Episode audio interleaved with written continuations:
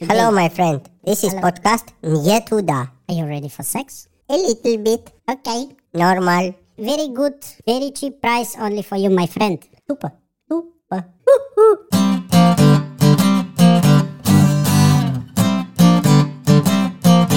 Здравствуй, Вселенная. Здрасте. Меня зовут Саша или Александр Бабицкий. А меня Алеша или Алексей Романов. И это «Не туда» подкаст. Самый сексуальный подкаст в Рунете. Теперь это уже говорим не только мы. Но и не вы. я, но и вы, да. Да. А еще один из самых сексуальных подкастов в мире. Мы в топ, по-моему, даже 50. Привет Австралии, Канаде, США. И другим странам, где есть секс. Напоминаем, что штаны нашего подкаста поддерживает наш интернет-ларек презервативов не туда.шоп. Мы продаем самые лучшие в мире презервативы. В них вы как будто без. Мы сами занимаемся сексом в этих презервативах и можем вам сказать, что это единственные презервативы. в которых мы согласны это делать. Зайдите, пожалуйста, на сайт нетуда.шоп. У нас всего три наименования товаров, но это как раз то, что нужно для того, чтобы сделать ваш секс идеальным. Сегодня-то о чем мы поговорим с тобой, Сашечка? Мне кажется, что пришло время для какой-то глобальной экспертизы, где мы хоть что-то шарим в более-менее полном объеме. Но мы еще знаем, где клитор. Это понятно, нам 40 лет. И что? Пора бы уже. Есть что-то, о чем мы знаем больше, чем о клиторе. Это супружеский секс. Мы оба были женаты. Я дважды, Я и сейчас женат.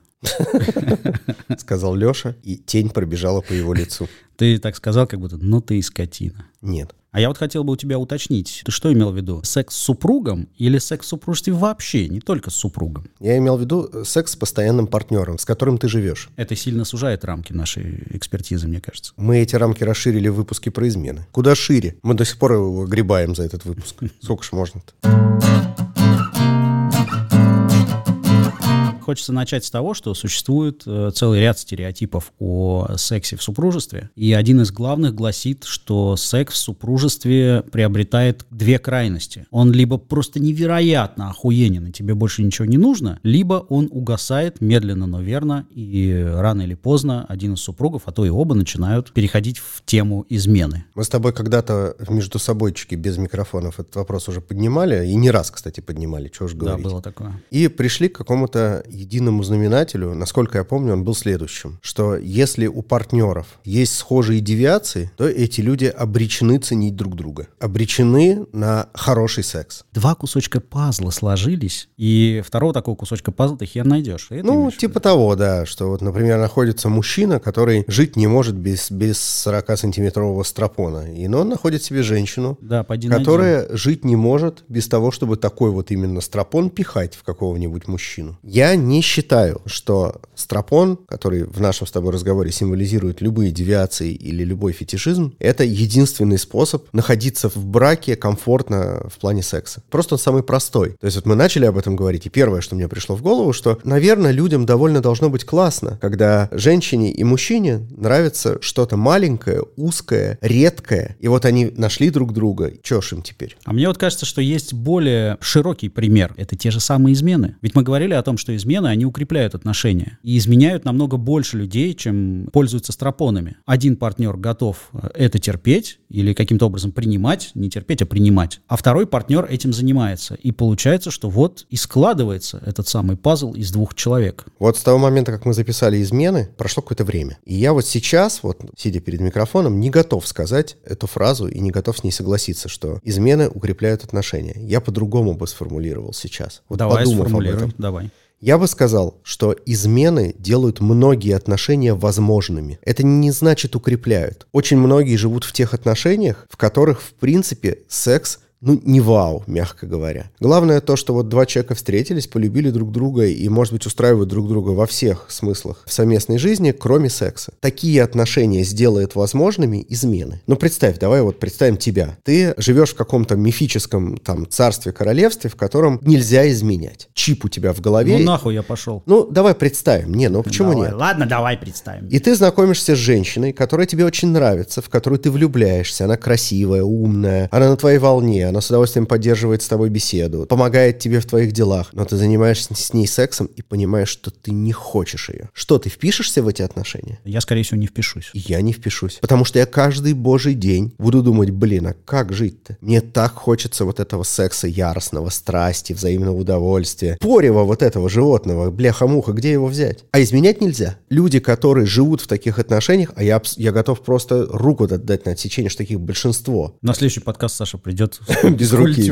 Да, да, да. Вот. Два варианта есть. Либо изменяешь, либо сублимируешь во что-то. Я, может быть, сейчас, конечно, там с психотерапевтической точки зрения скажу хуйню, но около того. Любая сублимация — это последующий невроз в той или иной мере. То есть невозможно просто 30 лет жить с партнером, не изменять ему, не получать удовольствие от секса, то есть фактически не иметь секса, той сексуальной жизни, которой ты предрасположен. Типа стерпелась, слюбилась и мне заебись. Нет, так не работает. То есть мы приходим к такому достаточно глобальному выводу, что отношения и секс на самом деле не так уж прочно взаимосвязаны, то есть они не тождественны. Они это, де-факто не тождественны, Они де довольно- юре тождественны. это гибкая история. Мы очень забавно договорились в начале подкаста, что мы говорим только о сексе внутри отношений, и такие уже две минуты обсуждаем измены. Ну, потому что, ну, я считаю, лично у меня важно. формулировка изменилась. Да, да, это То есть важно. я, я помню, что я в том подкасте «Измены» сказал, сам сказал, что это укрепление отношений. Ты даже сказал, что не укрепление, а что это основа. Основа отношений. Но в каком-то смысле это справедливо. Только можно добавить, что основа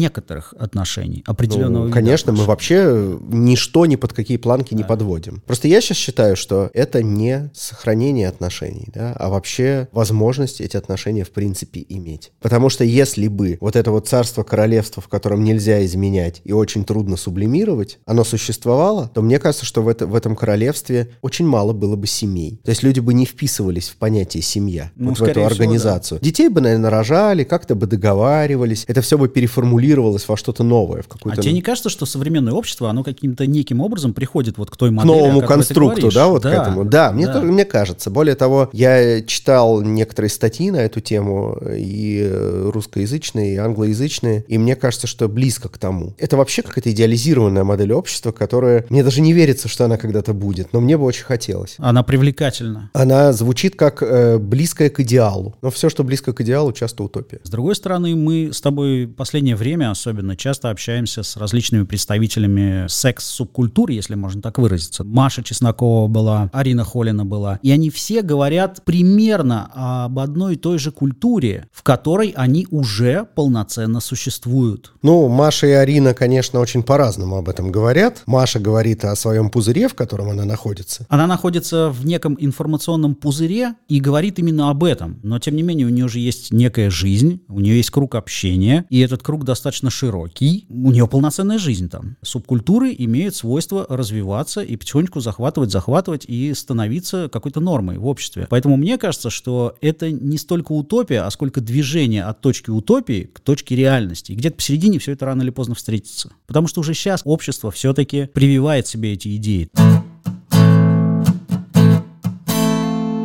Давай, пока мы не потонули в философии, напомним нашим слушателям, что вообще происходит. Вы слушаете подкаст «Не туда», и на этом месте вместо нашего галимого пиздежа могла быть ваша реклама, дорогие рекламодатели. Если вы приличная компания и готовы размещаться в таком прекрасном подкасте, как мы, Потому что нас слушают многие десятки тысяч людей. пишите нам на e-mail info собакасадан.медиа. А также не забудьте подписаться на наш подкаст для того, чтобы у вас появлялись сообщения о выходе новых выплесков. Это возможно на любой платформе, где бы вы нас не слушали. А если вы нас слушаете на платформе Apple Podcast, то, пожалуйста, поставьте звездочки, а лучше даже оставьте какой-нибудь отзыв. Мы их читаем и стараемся на них отвечать. А иногда мастурбировать. Продолжаем. Давай противоположность рассмотрим. Мы сейчас поговорили о том, как секс развивается и как он может э, гибко существовать в отношениях. А та ситуация, в которой секс угасает в отношениях, она же не только стереотипна, но и на самом деле реальна. Я, честно говоря, не склонен думать, что так бывает. Раньше был склонен, а вот теперь нет. То есть мне тоже раньше казалось, что ты знакомишься с человеком, у вас с ним появляются сексуальные отношения, страстные чаще всего изначально, но вы склонны переоценивать их. Грубо говоря, мне многое могло не нравиться, если бы я на это посмотрел своими настоящими нейтральными глазами. Не теми глазами влюбленными, с которыми я ходил вот эти вот там первые, не знаю, месяцы или там первый год после знакомства. Когда тебе кажется, блин, она такая классная, ну как будто отрицаешь то, что меня-то она делает так, как мне не нравится, пахнет она так, как мне не нравится. Типа я согласен потерпеть. Да, да. Зато вот то охуенно. Да, да, вот там охуенно, там охуенно. На самом деле это все охуенно. Но дело в том, что секс самый лучший в момент знакомства. И если даже в момент знакомства он тебя глобально, де-факто не удовлетворяет, то дальше будет только хуже. Не потому, что секс хуже стал, а потому, что ты перестаешь ей это прощать. Ну, то есть самому себе прощать перестаешь отсутствие того удовольствия, на которое вообще твой организм рассчитывает. Но в тот момент, когда ты с ней познакомился, с этой девушкой, она, видимо, чем-то другим взяла. И ты начал мириться, возбуждаешься, и у вас страстный секс по той причине, что она просто новый человек в твоей жизни. И твой набор ДНК заставляет осеменять, и ты осеменяешь, насколько можешь это делать. Ну и хули. Получается, что секс остается на том же уровне, что и был, Да. а не скатывается. Да, он остается таким же. Дело в том, что ты просто его перестаешь воспринимать как классный, потому что он и не был классным. Самое сложное, на мой взгляд, когда знакомишься с новым человеком, с новым партнером, очень сложно оценить объективно то, что происходит. Мне сейчас там 40 лет, и мне кажется, что я довольно хорошо знаю, что мне нравится в сексе. Я вот прям могу маленький мануал написать, что делать с моим писюном, спиной, шеей, там, руками и прочее, прочее. Так было всегда. Мне было в 20 лет так классно, и сейчас мне так классно. В целом, глобально, я не изменился, я все тот же ДНК-набор. Так вот, какого же хуя, Леша, я знакомюсь с женщинами и занимаюсь с ними сексом в первый, во второй, в третий, в пятый, в седьмой, в одиннадцатый разы, понимая, что они не могут при всем желании сделать мой секс классным, говорил им, переезжай ко мне. Это загадка загадок. Что за ёб твою мать? В принципе, в сознательном возрасте ты понимаешь, что количество компромиссов, которые ты готов вынести, оно довольно ограничено. То есть вот эти карточки выход из тюрьмы, их бесконечное количество. И когда ты выдал их все, то ты остаешься практически ни с чем. То есть у тебя и секса классного нет, и простить ты уже некоторые вещи не способен просто физически. И ты понимаешь, что у тебя прямая дорога либо не- в невроз, либо в ад, что, в принципе, со знаком равенства частенько. Я могу о своей жизни сказать вот ровно это. Мальчик Саша, которому там 30 было лет, там 28 лет и так далее, вписывался в длительные отношения с людьми, которые заведомо не приносили мне того удовольствия, которое мне необходимо. Я сейчас не говорю, как, как я хочу, а необходимо, но моему телу это необходимо. Минимум. Да. прожиточный. Многие мог- могут сказать, что вот, всему можно научить. Нихуя ты, Саша, охуел, типа, давай-ка ты Ну нет, нет, то, что всему себя. можно научить. Нет, можно воспитать партнера. То есть можно научить работать руками, но запаху не научишь. Есть вещи, да, которые ты не преодолеешь. Да. Это как раз в карточку компромиссов. туда, Именно. В колоду. Плюс я еще такой сложный партнер в том плане, что для меня важнее настроение и желание и возбуждение партнера моего. То есть меня возбуждает возбужденная женщина. То есть здесь какой-то замкнутый круг. И если, например, я не могу возбудить женщину в достаточной мере, да, с которой я, то я и сам не возбуждаюсь. И это становится недосексом. Полная херня. И вот так мы живем в этом недосексе. Вот если говорить про мою какую-то личную практику супружеской довольно долгой жизни, у меня со временем действительно сексуальная активность угасала. Но это объяснялось просто потерей желания моей партнерки, в принципе. Не, не твоего желания. Не моего желания. У меня, наоборот, все активно было и росло по мере того, как мне начинало недоставать этого самого секса. И поэтому мы, в конце концов, перешли как раз вот в те отношения, которые подразумевают измены как некую стабилизацию ситуации. Ну, ты имеешь в виду открытый брак, вот то, что называется. Так а тебе не кажется, что это совершенно не противоречит э, моей мысли о том, что раз у тебя эти отношения не вызывали какой-то сексуальной неудовлетворенности, то у твоей жены вызывали. И именно поэтому она желание и потеряла. То есть ты не был, видимо, тем партнером, который ее удовлетворял, вот что называется, на все сто. Возможно, возможно, мы мало об этом говорили и просто не пришли к какому-то консенсусу на этот счет. И Ну, то есть- поэтому объяснили себе это каким-то абст- абстрактной потерей сексуального желания по каким-то сторонним причинам. Такое может быть. Смотри, мне просто кажется, что вы пошли несколько раз самыми простыми путями. Первый простой путь – это когда вы только познакомились, вы, ну, мне кажется, скорее всего, не обсудили свои пожелания объективно. Не сели, условно, на первом или втором или пятом свидании и не поговорили. Ты не сказал, что я люблю вот это, это, это, и для меня это важно, и вот это важно. Рассказав ей все нюансы, она их законспектировала аккуратненько. Вряд ли такое было. В том-то и дело, что было, если не так, то достаточно похоже. Мы достаточно открыто разговаривали друг с другом о своих желаниях, о своих бывших партнерах и партнерках, о том, как у нас происходило и чего бы мы хотели от сексуальной жизни. Со временем мы то ли исчерпали этот сексуальный ресурс по отношению друг к другу, то ли действительно была какая-то объективная причина, Или просто не договорили. или, возможно, не договорили. Ну, здесь можно только домысливать, конечно. Совершенно потому что верно. все равно, чем мы занимаемся? Мы теоретизируем. Все, что говорю я, я говорю, исходя из своего личного опыта жизненного. Мне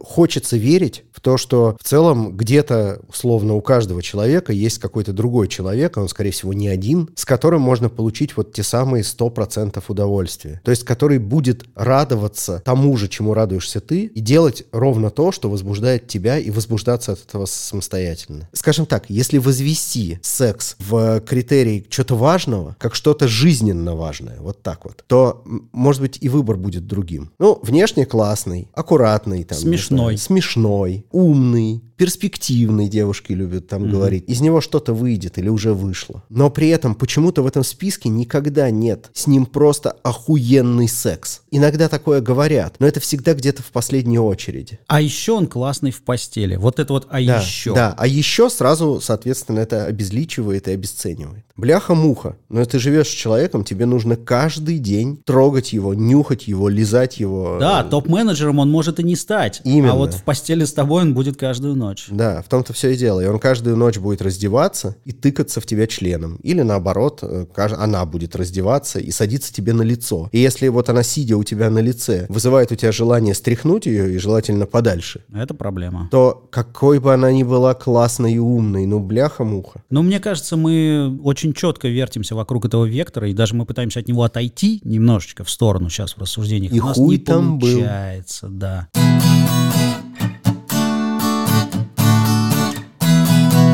Да, но в супружеской жизни есть еще на самом деле причины, по которым секс может испортиться, даже если он очень классный. В первую очередь, как такой ключевой генеральный пример, это беременность. Не во всех случаях беременные женщины могут заниматься сексом. Иногда есть противопоказания, и, насколько я знаю, это не такая уж прям редкость. Когда женщина может не смочь заниматься настоящим, я имею в виду, классическим сексом, Иногда и не хотеть. и не хотеть из-за гормональных изменений. И в некоторых случаях это может растянуться на год. Как подходят наши супружеские пары в большинстве своем? Я прямо знаю такие случаи. В смысле, я, я не знаю других. Эта женщина говорит, я вынашиваю твоего ребенка. Типа, ты уже должен. Я, типа, страдаю за нас обоих. Я блюю. Мне больно рожать. Я там кормлю грудью. А ты всего лишь должен год не ебаться, говорит женщина. Мне вот в таком диалоге делать нечего. В тот момент, когда женщина такое сказала, она для меня лично перестала быть партнером. Партнер — это когда баш на баш, вин-вин. А здесь нет вин-вин. Здесь сразу появилась жертва и какой-то там враг условный. Да? Если я мужчина в данной ситуации, то я уже как будто в долгу, я должен. Вот все. Не знаю, я все наши подкасты борюсь за то, что секс — это взаимно. И если это не 50 на 50, то нахуй он нужен. Она не говорит, блин, целый год трахаться не будем. Это так обломно для меня. Вот если бы она мне так сказала, это и для меня обломно, и для нее обломно. То есть мы оба должны с этим справляться. Мы должны обсудить, как это сделать. Ситуация довольно сложная для пилотирования, потому что она напоминает ту ситуацию, когда, знаешь, из кабины пилот кто-то высовывается. Есть пилоты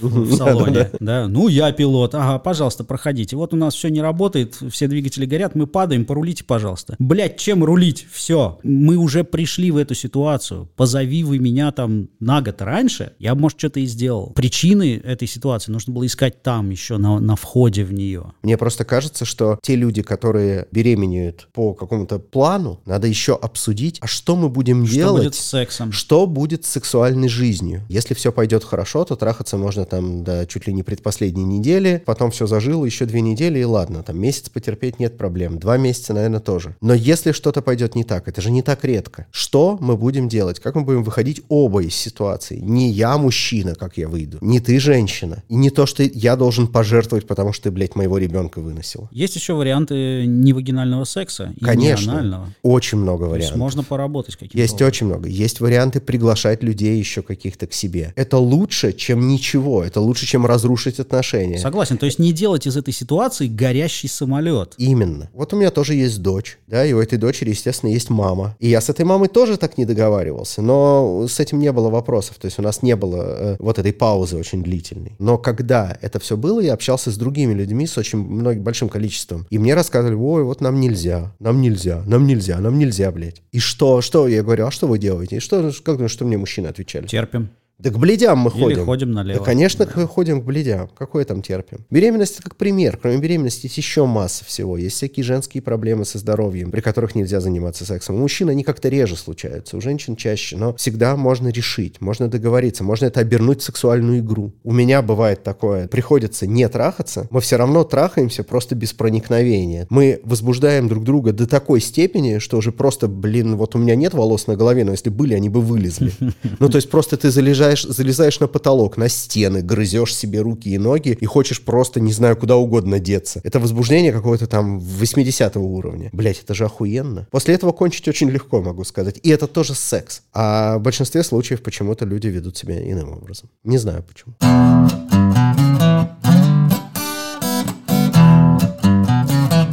Вот еще одна вещь меня удивляет э, в супружеском сексе. Кажется, что когда ты с кем-то начинаешь встречаться и жить вместе, и постоянно заниматься сексом, то это какой-то человек, которому ты доверяешь чуть больше, чем остальным. Доверяешь, там, не знаю, материальные какие-то вещи, доверяешь свои там ментальные, психологические штуки. Ну, партнерство, мы же не зря говорим партнер, партнер. Да, да. И теоретически ты ему должен все больше и больше рассказывать про себя. Говорить, вот я там люблю это, а вот ты можешь меня трогать так, а давай купим огромное дилдо. Потому что меня на самом деле это очень прет, и я всегда мечтал там или мечтала об этом. Ну, то есть больше доверия, больше удовольствия. Казалось бы, знак равенства должен быть. И мы с тобой говорили, помнишь, в э, теме про женский оргазм, про то, что Да, э, самые верно. классные оргазмы у женщин, ну, на мой взгляд, да, и ты вроде бы со мной согласен, что это у тех женщин, которые доверяют своим партнерам. И, блядь, совершенно обратная ситуация чаще всего в супружеской жизни. Чем дольше ты живешь с человеком, тем уже вот эти шоры, которые тебя держат в сексуальной жизни, тем более плоским становится этот секс, тем меньше разговоров между партнерами. То есть партнеры стесняются своих супругов, стесняются им рассказать о своих фантазиях. И у меня тоже так. Чем больше я живу, тем меньше я рассказываю. У меня есть теория на этот счет. Ну, боишься, что жену обидишь, она съебется и всем распиздит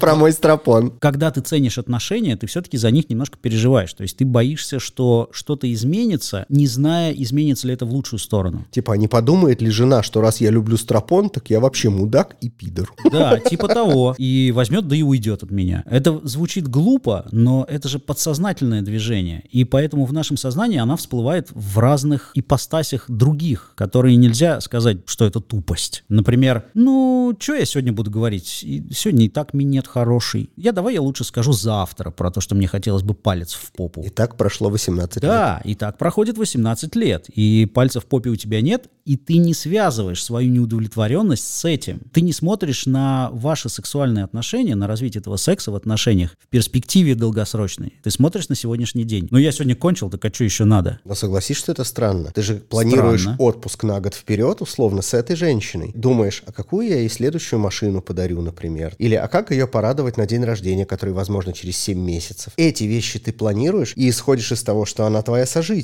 Но эти вещи не имеют чаще всего какой-то стигматизированной подоплеки, в, В отличие отличие от стропона. в попе. Да. Видишь, у меня стропон, у тебя палец Да. в попе. Ну, Ты просто не дорос до стропона, щенок. А ты до пальца в попе. ну. Второе, когда ты планируешь отпуск, ты планируешь тоже в каком-то смысле какую-то рутину. Потому что ты знаешь, когда у тебя этот отпуск, он от тебя не очень-то зависит. Тебе его дали, ты поехал. Ты знаешь, что супруге нужна машина, то есть здесь есть какое-то непосредственное желание от нее исходящее. А когда ты хочешь, чтобы она тебе палец в попу засунула, ты думаешь, блин, ну мне раньше нравилось и без пальца. Даже не ты думаешь, подсознание твое тебе подкидывает эту мысль. Я же и так кончаю. Так что я сейчас буду незапланированные вещи вводить? Да, это может стать планом, но кажется тебе, что это обернется катастрофой. И поэтому на сознательном уровне ты думаешь про это, ну ладно, завтра.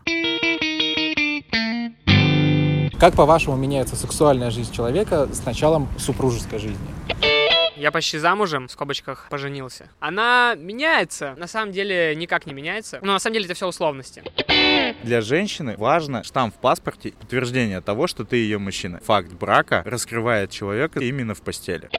Более страстный, наверное, да. А В когда ты уже все знаешь, страстный. такое, все понятно, не так Ну, все значит, интересно. нужно ссориться иногда. Ссориться и ебаться. Один и тот же человек надоедает со временем. Нужно как-то разнообразить, если это о браке мы говорим. Нет, секс-игрушки или еще что-нибудь. Определенные изменения здесь есть. Моральное освобождение. Родители патриархальные, мама твоей супруги более спокойны, потому что она делает это с мужем, нежели с чем с каким-то сожителем. После вступления в брак сексуальная жизнь становится твоим обязательством. Можно предъявить, что ты не выполняешь свой супружеский долг. В начале отношений ты думаешь, что у тебя хуй стерся, и это прикольно, потому что вы трахались пятый раз за день, то сейчас ты после пятого раза думаешь, поясница болит, блядь, и нахуй мне это надо. Ну, я думаю, что она слегка падает. Но это нормально. Есть и всякие другие утехи. Хобби, может, кто-нибудь там плотничает, например опыт своей подруги, чистая психология. У нее появился оргазм с мужем, хотя она до этого встречалась с этим молодым человеком пять лет. В первую брачную ночь расслабилась в постели и смогла кончить. Тебя могут вынудить на законодательном уровне заниматься сексом. У КРФ. А так в целом особо ничего не меняется. Подожди, ты сказал через месяц брака, что я стала лучше сосать. Мне кажется просто, что все привыкли к тому, что какая-то постоянная жизнь — это общая усредненка. Это такой сплошной компромисс ежесекундный, в том числе сексуальный. Ну, был нормальный минет, и слава богу. По сути, я об этом и говорю. Кончил, и слава богу. Так и Встал есть. вообще член, и слава, блядь, богу. А оторвусь я, когда в выходные поеду на рыбалку. Ну, как бы. в натаскаю. В кавычках, да. А иногда и не в кавычках, если мы говорим. Иногда и не в кавычках, да. Но вот я прям лично э, спрашиваю у друзей, там, типа, нахера вы к блядям ходите? Дай угадаю, они говорят, мы можем себе позволить то, чего не можем позволить Да, с женами. не буду ж я жену так ебать. Это жена моя. Почему? Пиздец. Пиздец. Меня сразу, знаешь, так и подкатывает. А самое главное, что это шокирует, могло бы шокировать больше всего эту самую жену. Потому что она всю жизнь мечтала, что он ее так выебет. Да, да, да. Скорее всего. И еще удивительно то, что вот все там политики и всякие религиозные деятели, они все орут про вот эту консервативную семью мужчина и женщина, про укрепление брака, всю вот эту Но херню. ебаться при этом нельзя. Да, но ебаться, ну не то, что нельзя, никто об этом не говорит, но они старательно задвигают эту еблю на 105-й план, вот тот самый. Стерпится, слюбится, характер, работа, там вот, вот какие-то разные вот эти ценности, которые, кстати, довольно приходящие, в отличие от желания страхаться. Человек хочет секса, там, ну, типа, с, не знаю, с 15-16 лет и там до 65 условно, а некоторые еще и позже. У него может смениться карьера, у него там могут измениться интересы, В тюрьму хобби. может сесть. Да что угодно может произойти, да. Но секс он будет хотеть. То есть это как бы та базовая потребность, которая в Конституции ни хрена не прописана. Да, это такой же фундамент жизни, как еда, сон. Да, это, очень важно. Гуманитарные миссии Да. возят еду и воду питьевую Именно. в те места. Как важно высыпаться, как важно спать хорошо, сколько всяких способов улучшить свой сон на каждом углу из каждого утюга. Но при этом никто вообще, да, из вот этих каких-то высших товарищей, кто диктует социальную политику государства, не говорит о том, что, ребята, а давайте мы сделаем программу и научим людей ебаться в супружестве, научим людей... вы- Каждый дом по игрушке. Ну, типа того, Да, вот да. как говорит Маша Чеснокова, опять Да. же, ебля у нас пока что субкультура. Да, и вот это отвратно. Знаешь, э, все части жизни совместные, а их много, не только секс, это все определенные галочки, это как такой тест. И ты ставишь галочки, это классно, это классно, это там прочерк, этого нет, там, это среднее. И вот секс это тоже какая-то галочка. Я когда начинал такую совместную жизнь, я занимался этим сексом, он мне казался, ну, типа, окей. Я ставил галочку, типа, секс освоен. Окей.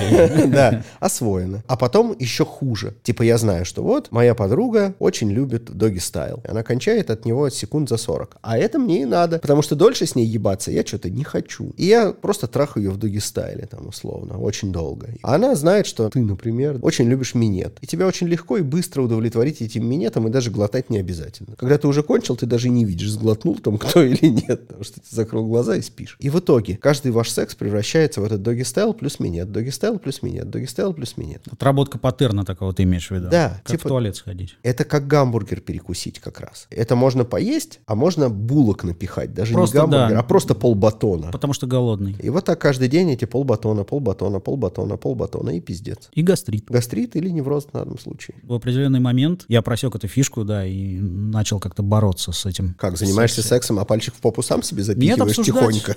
Обсуждать. Пока никто не видит. Обсуждать с партнеркой возможность какого-то разнообразия, вспоминать, чего мы хотели в самом начале, потому что у нас были ф- различные фантазии, которые потом пришли к какому-то среднему паттерну. Мы начали вспоминать, а что хотелось-то, А, какие были идеи и перспективы о, о сексе в нашем совместном существовании. Потому что мы же думали как, вот мы начнем жить вместе, и вот тут-то, блядь, мы так наебемся славно. Потом оказалось, что у нас примерно одно и то же, примерно там раз в определенное время, примерно в такой позе, в таком окружении. И вот это начало бесить. И тогда все начало выправляться. И все равно не выправилось. Мне кажется, оно никогда не выправится, потому что это бесконечное движение к какому-то идеалу. То есть ты не можешь в определенный момент встать, отряхнуть руки и сказать, ну вот теперь заебись, вот так и будем. Так вот, полноценности, вот точки полноценности, ее, на мой взгляд, не существует. Ты все время можешь куда-то развиваться в этой истории. Мне, знаешь, что кажется? Что любая вообще сексуальная жизнь не имеет обратной силы. Если люди перестали друг друга хотеть, то они уже не начнут. Я, скажем так, чисто на опыте никогда не, не знал обратного. Слушай, а у меня было такое, что у меня были-были отношения, потом они заканчивались, в том числе потому, что в сексе мы уже как бы вроде там все нашли, а потом через год или два мы встречались и очень славно ебались с большим желанием. Серьезно? Но, но к отношениям не возвращались уже, да, такое было. Тогда вырежи все это дерьмо. Окей, и все-таки есть еще опция открытых отношений. Когда люди почему-то не могут найти себе партнера для совместной жизни, который их устраивает на все сто. И тогда они набирают стек из партнеров, ну, да, команду. Но, да, но, допустим, не готовы расставаться по каким-то там тоже причинам. Видимо, эти причины... Вот этот у меня на пососать, вот этот у меня на полезать, а тот отлично порит в зад. А где в этом во всем вагинальный секс? Супруг. А, точно, да-да-да. Ну хорошо, вот ты же жил в открытых отношениях. Да, правильно? можно так сказать. Это на каком году жизни ты совершилось? Где-то на восьмом, девятом, десятом, что-нибудь в этом роде. Ну то есть довольно прилично вы пожили. Прилично, да. А вы до этого изменяли друг другу или нет? У нас не было понятия измены. У нас с самого начала была даже не договоренность, а подразумевалось о том, что у нас были, бывают и будут какие-то партнеры по нашему желанию. Тогда я не очень понимаю, что изменилось. Изменилось то, что они появились. А, то есть, то есть вы, в принципе, поговорили о том, что не против, да? Да. Но не ходили налево. Да, да, потому что не было такой необходимости. А, а потом, потом эта необходимость появилась, и вы утвердились в том, что не зря договорились. Да, просто сработало, да, вот то самое. Что изменилось в вашей сексуальной жизни? У вас секс совсем закис после этого или нет? Сохранялся на каком-то одном уровне, которого вот мы достигли и которого было достаточно именно вот в наших отношениях. Ну, ты можешь сказать, что тебе хотелось жену хоть иногда? Конечно, да. А, то есть все-таки, да, да, да. все-таки это не было вот этим супружеским долгом нет, пресловутым? Нет, это никогда. То есть э, у меня вообще, мне трудно вспомнить, когда у меня в жизни был супружеский долг. Блин, я думаю, что не было. А у меня очень много раз. То есть вот просто потому, что я должен ее выебать, да, потому что так да, надо. Да, не, у меня да, такого да. не бывало. Я вот из разряда вот этих, того самого мейнстримного какого-то мужчины. То есть когда секс меня не устраивал в корне или просто не устраивал даже, ну, просто его не хотелось, очень быстро это приходило ко мне. Я занимался сексом из супружеского долга. Вот ты просто ложишься и понимаешь, что вы там не трахались, не знаю, пять дней. Блин, наверное, надо. Так она высказывала желание? Не, никто не высказывает желание. Вот в моем, моих каких-то опытах бывали какие-то невербальные попытки. Ты понимаешь, к чему все это идет. Думаешь, ну, блин, я же муж там, или я же Мгм. бойфренд, не должен, наверное, отказывать. Ну, я прям ярко помню, как я отказывал. То есть, когда мне совершенно не хотелось секса по тем или иным причинам. Я не говорю, что я никогда не отказывал. Бывало такое и нередко, когда я не отказывал. Хотел бы. Если бы я был честен, я бы всегда отказал. Ты хочешь сказать, что супружеский долг еще более усугубляет вот эту обстановку? Я вообще считаю, что супружеский долг — это лютый, ебаный, адский пиздец. Это следствие каких-то проблем в коммуникации. Это просто закрывание глаз на нежелание секса. У меня бывала обратная ситуация. Я немножечко принуждал партнерку к э, вот этому супружескому долгу. Зачем? Я этим не горжусь, потому что я очень хотел секса, и потому что в этот момент я не мог пойти к другой девушке по той или иной причине. Но При- Ну что значит принуждал? пиздец. Невербально, то есть. Да я просил. То есть ты ныл. Не то чтобы я ныл, но я очень просил, пытался ее возбудить каким-то образом. Но ты видел, что из этого ничего не выходит. Не то чтобы ничего не выходит, из этого выходило, но не на том уровне, на котором должно быть этому желанию у партнерки. В какой-то мере это насилие. В какой-то степени, да. И ты знаешь, я, честно говоря, вот сейчас вот понимаю, что я многократно изнасилован. Здесь 50% насилия со стороны партнерки, потому что она не обращает внимания на то, что я не хочу. Она не готова верить в то, что я не хочу. И 50% с моей стороны, когда я вместо того, чтобы сказать ей, блин, я не хочу тебя. Сам себя насиловал. Сам себя насилую, да. И вот мне кажется, что вот это то самое насилие, которым вообще мы окружены. Блять, в каждой второй квартире, если не в каждой первой, вот это насилие происходит. Неподходящие, не совпадающие между собой люди, которые не могут и не хотят заниматься друг с другом сексом, говорят, окей. Пытаются решить свои внутренние Да, проблемы, пытаются да. надрочить, смазать, полизать, не знаю, что угодно друг с другом сделать, когда это никому не нужно. Сегодня у нас подкаст заканчивается вот на этой грустной грустной ноте, Александр. А я думаю, что это не вариантов. грустная нота, потому что любое высказывание того, чего не говорится или говорится редко, это уже охуенно. Это начало какого-то светлого будущего. То есть мы можем надеяться на то, что кому-то от этого стало легче. Я думаю, что мы эволюционируем. Неважно, кому-то стало легче или не стало легче. Важно то, что вот мы, нас слушают десятки тысяч людей, и кто-то скажет, да, окей, наверное, это похоже на то, что я думаю и я чувствую. И тогда это будет здорово. Ну, ты только что поселил в моем сердце лучик света. Я вот надеюсь, я дал себе обещание больше никогда не вписываться в отношения, в которых секс не будет меня устраивать на 100%. И я считаю, что секс — это база. И если этой базы нет, то я изначально ставлю дом без фундамента, и нахуй он нужен. Какой бы химии там не было. Это был подкаст «Не туда». Меня зовут Александр Бабицкий, передо мной сидит Алексей Романов. Мы записываемся на студии Sudden Media, где также записывается подкаст «Куй» на букву «К». Он рассказывает вам о профессиях и профессионалах. Он очень интересный, обязательно послушайте. У нас есть сайт www.sudden.media, а там на этом сайте есть ссылки на наши соцсети. Это Телеграм, Инстаграм, Фейсбук. Можете с нами связаться, пообщаться, послать нас нахуй, например. В общем, все тогда. Пока. Всего доброго.